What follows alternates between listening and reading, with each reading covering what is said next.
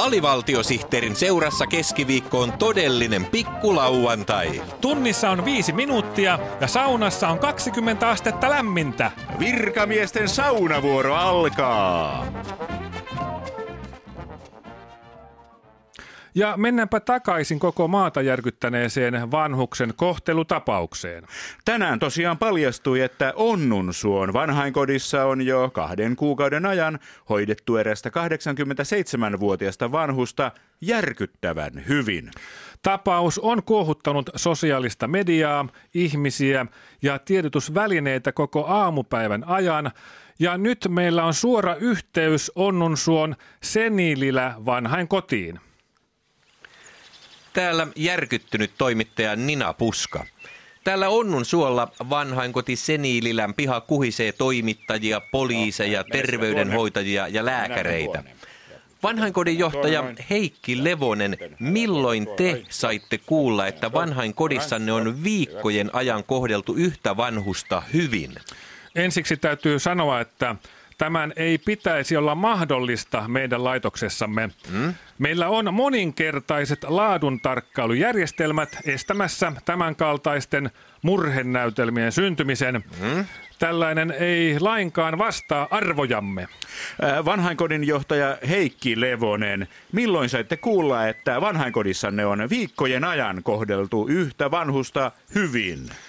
Ensiksi täytyy sanoa, että tämän ei pitäisi olla mahdollista meidän laitoksessamme. Mm-hmm. Aivan. Yksityiskohdathan ovat järkyttäviä.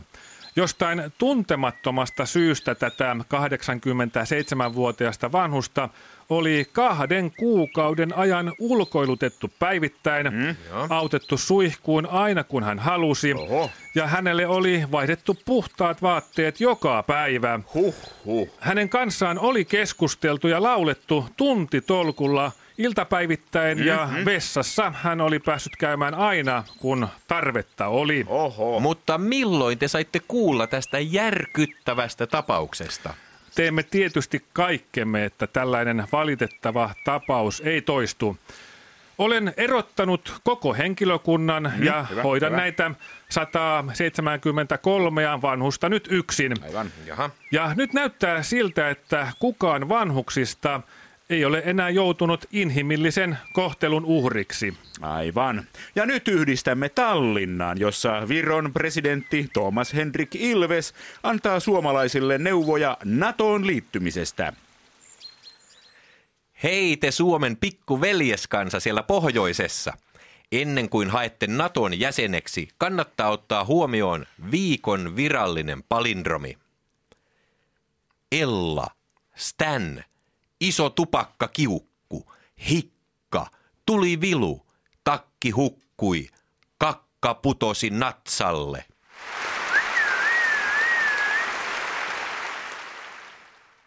Niille, jotka luulevat, että NATOon voi marssia sisään takaovesta, kehotan muistamaan palindromin myös takaperin.